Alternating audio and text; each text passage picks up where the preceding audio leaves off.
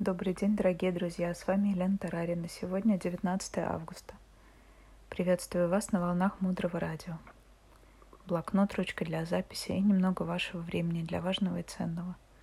Мудрое Радио. Слушай голос. Сегодня мы продолжим с вами изучать тему ошибок в управлении своей продуктивностью. И одной из ошибок является поставить сразу очень большие цели – Наше подсознание как машина зимой. Представьте, вы вышли. Пять часов утра. Вы выезжаете с парковки. Сначала вы должны машину завести и прогреть. Для того, чтобы выехать к любой цели, нужно прогреть машину зимой. Летом тоже неплохо бы. И вот этот прогрев машины называется маленькие цели. Например, я хочу написать книгу. У меня еще нет понимания, что я буду писать на 200 страницах. Важно включать осознание необходимости маленьких шагов. Каждый раз, когда мы чего-то не делаем, это означает, что наше подсознание воспринимает нашу задачу как большую. И я говорю себе, окей, для того, чтобы написать книгу, начни с нескольких постов в социальных сетях. Разогрейся, разгонись, настройся. Потом сделай еще что-то важное. То есть начните вашему подсознанию показывать, что вы способны достигать. Когда наше подсознание видит нас достигшими целей, оно не оценивает, какой уровень нашей цели. И даже если цель сделать чай, выпить его. После того, как цель реализована, подсознание видит вас как победителя. К чему я это говорю? К тому, что существует сила веры опыта.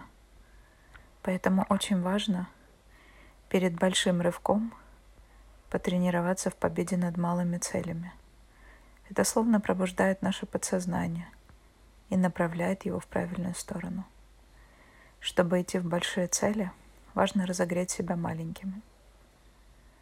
Очень неправильно сразу давить на газ, потому что если мы делаем что-то резко, обычно возникает откат.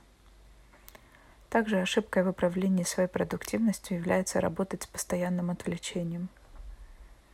И однажды лично для меня это стало открытием, когда я во время работы стала убирать свой мобильный телефон в другую комнату – да, в другую комнату. То есть не просто поставить его на самолет. Потому что даже это отвлекает. Жить без гаджета – невероятная свобода. Нам нужно с вами так научиться. Потому что каждый раз, когда нас что-то отвлекает, мы раздражаемся. А если мы сейчас делаем свою работу, то мы привносим свое раздражение в то, что мы делаем. И оно оставляет отпечаток – и то, что отпечаталось во время планирования, проявляется в жизни. Очень часто мы сливаем свою продуктивность также на время в социальных сетях. И, конечно, мы должны снизить свое потребление времени в социальных сетях, отключить все уведомления, которые нас отвлекают. Ваша жизнь станет гораздо проще и спокойнее, когда вы перестанете вздрагивать или наоборот испытывать адреналин при звуке – оповещения. Сейчас мир устроен так, что он делает все, чтобы мы жили в социальных сетях. И они буквально поглощают нас. Поэтому я вам очень рекомендую задать себе вопрос.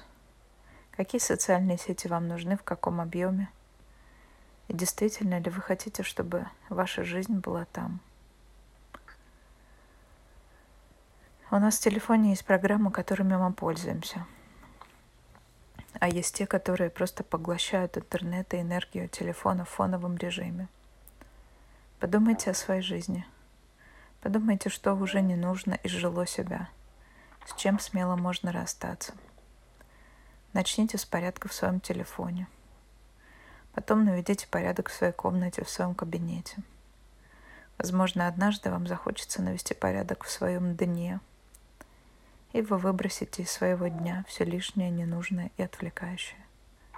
дальше глубже. Оставайтесь с нами на волнах Мудрого Радио. Мудрое Радио. Жить на глубине.